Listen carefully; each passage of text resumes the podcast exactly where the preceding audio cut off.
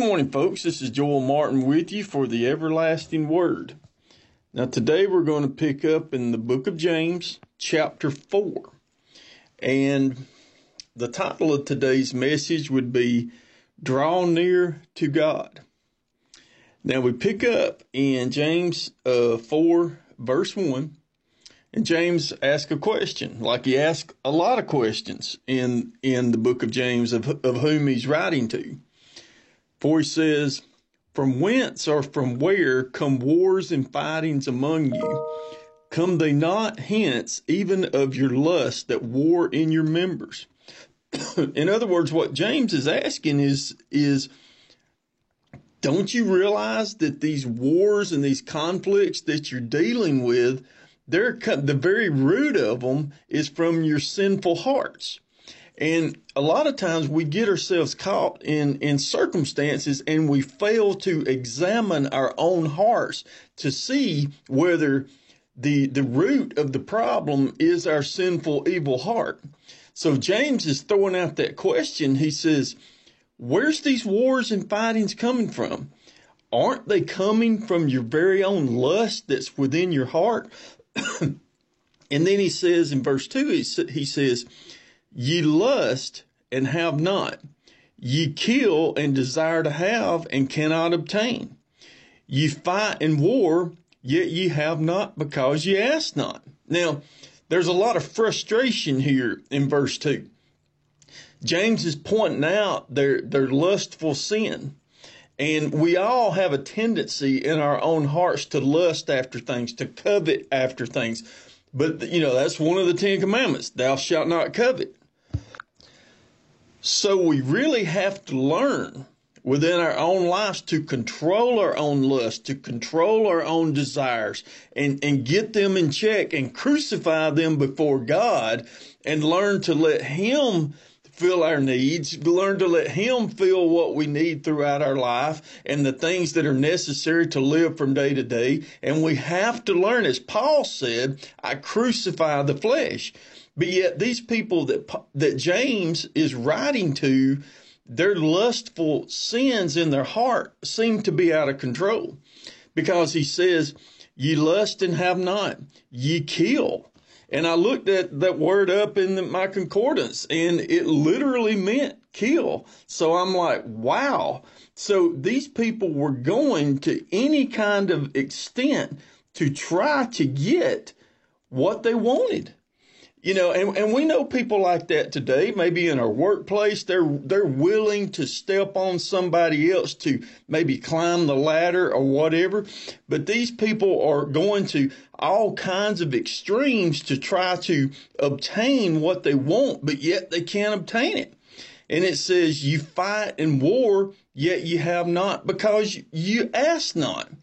And then he says in verse three, it says, Ye ask and receive not, because ye ask amiss, that ye may consume it upon your lust. Now, verses two and three might seem to be a little bit of a conflict here because it says at the end of verse uh, two, it says, you don't have because you haven't asked. And then verse three, it says, you ask and receive not because you ask amiss. Well, if we think back in our lives, a lot of times we, we try to handle things ourselves. We'll leave God out of it. We'll say, no, I can handle this and we'll do any, we'll, we'll do what's possible within our own means to try to achieve or obtain what we want. And then at the very last minute, we think, you know, we, we might better add, we might better pray about this. And I think that's what, what James is referring to. However, he says in verse 3, You ask and receive not, because you ask amiss, that you may consume it upon your own lust. God knows the intent of our heart. He knows the intent of our heart every time we get down to pray. He knows how we're going to use and how, how what kind of a steward we're going to be of the things that we're asking him for. And if we're going to consume it upon our own lust, if we're going to use it for any other way than to honor and to glorify our Lord and Savior, that prayer is not going to get answered. What we're asking for is not going to get, uh, is not, go, we're not going to receive it because we're asking amiss. We need, have to learn to keep our lust in check and we have to learn to pray according to God's will.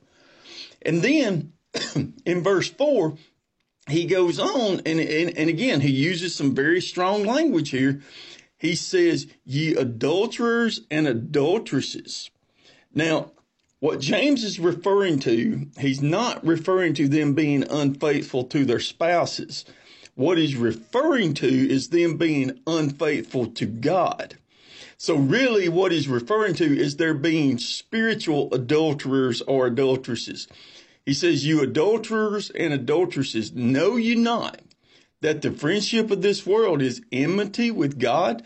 Here's James asking another question. He says, Don't you realize that if you're not faithful to God and you become friends with this world, don't you realize, don't you understand that that being a friend with the world is an enemy toward God? Don't you realize that?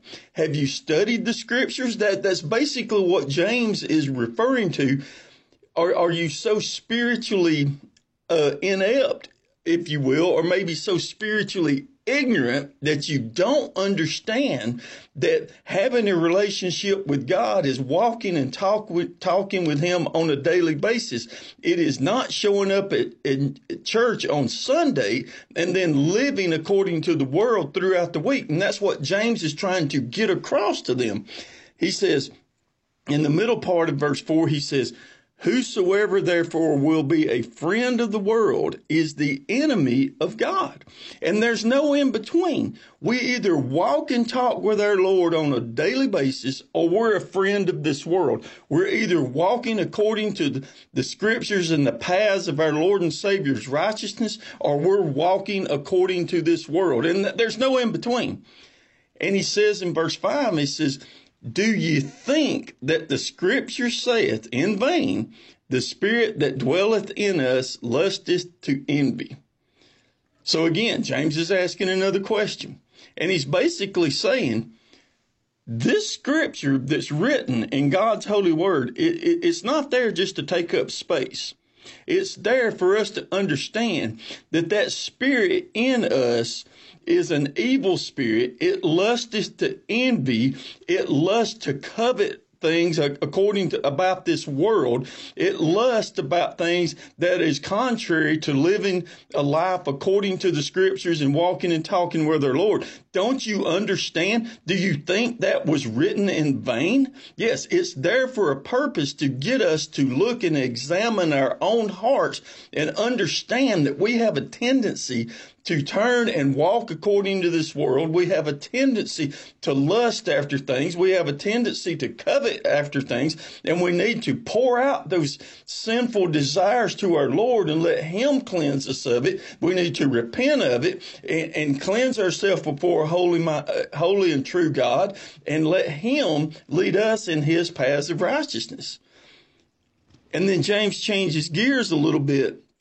In verse 6, he says, but he giveth more grace. Wherefore he saith, and this, this really hits home. He says, God resisteth the proud, but giveth grace unto the humble. Now, let's think about that. Have we ever been so proud in our life that God resists us? Have we had times in our life that we were so proud and we, maybe we didn't realize that we had pride in our hearts, but we would pray about things and we would pray about things, and it just seemed like our prayers were not getting past our upper lip. Is it possible that we had pride in our heart and God was resisting us? And I've really had to examine myself as I've studied this scripture. Has there been times in my life that my pride was between me and God and God resisted me? And I had to honestly answer, yes, there has been times in my life, but we have to understand that God's going to, God's going to resist the proud. But when we humble ourselves before Him, that's when He gives us grace. And grace is what you and I need every day. We need His grace. We need His mercy. So we need to take our pride and crucify it and get rid of it and humble ourselves before Almighty God and walk according to His scriptures and not according to this world. And he says in verse 7, he says, Submit yourselves therefore to God, resist the devil, and he will flee from you. Now notice, notice the instructions here. We first have to submit ourselves to God. We need to surrender ourselves to God and say, Lord, here I am with all my faults, with all my sin. Your grace is greater than my sin. I believe that your grace is greater than my sin. I'm humbling myself before you. I'm submitting myself before you. And Lord, I pray, God, that through your grace that I resist the devil and he flees from me. We have to understand that when Jesus comes on the scene, Satan will flee. And that's what we have to understand in our lives because we fight Satan every day. But we can't fight Satan on our own. We must fight Satan with the presence of Jesus in our hearts, the presence of Jesus in our spirits. And if we do that at his very appearance, when we surrender ourselves, completely surrender and wholly surrender ourselves to him, Satan will flee. Then in verse 8, he says, Draw nigh to God, and he will draw nigh to you. Now, notice again the instructions. We have to make the first step. We have to make the first step. Just as sure as we humbly and contritely make that first step toward God, and we're drawing to Him, He will draw nigh to us. He will draw near to us. And He says, gives some further instructions. He says, cleanse your hands ye sinners, and purify your hearts, ye double minded. Now, you might say, well, that's not me. Well, he, uh, James also says in, in, in his book that if we say that we have not sinned, we're a liar. So I have to say, I have a sin nature. I have a sin nature that I'm going to fight with until until either the Lord raptures me out of here or I'm buried six feet under. So I have sinned. We all have sinned. We've all sinned and come short before the glory of God. The best we can do in our own works is as a filthy rags before a holy and a righteous God. But he instructs us here. He says, cleanse our hands, ye sinners, and purify your hearts. Well, you may ask the question of how do we purify our hearts? Well, our hearts are purified through prayer we pour out our sin before God in prayer. We pour out our cares. We pour out everything before Him in prayer. And we, we leave it as at His feet and we let Him purify our hearts. That's why prayer is so important that we base, we basically back up the truck and we dump it out at His feet and let Him deal with it unless rather than us trying to deal with it on our own. But we have to cleanse our hands. We have to clean up ourselves. We have to we have to cleanse our hearts before him.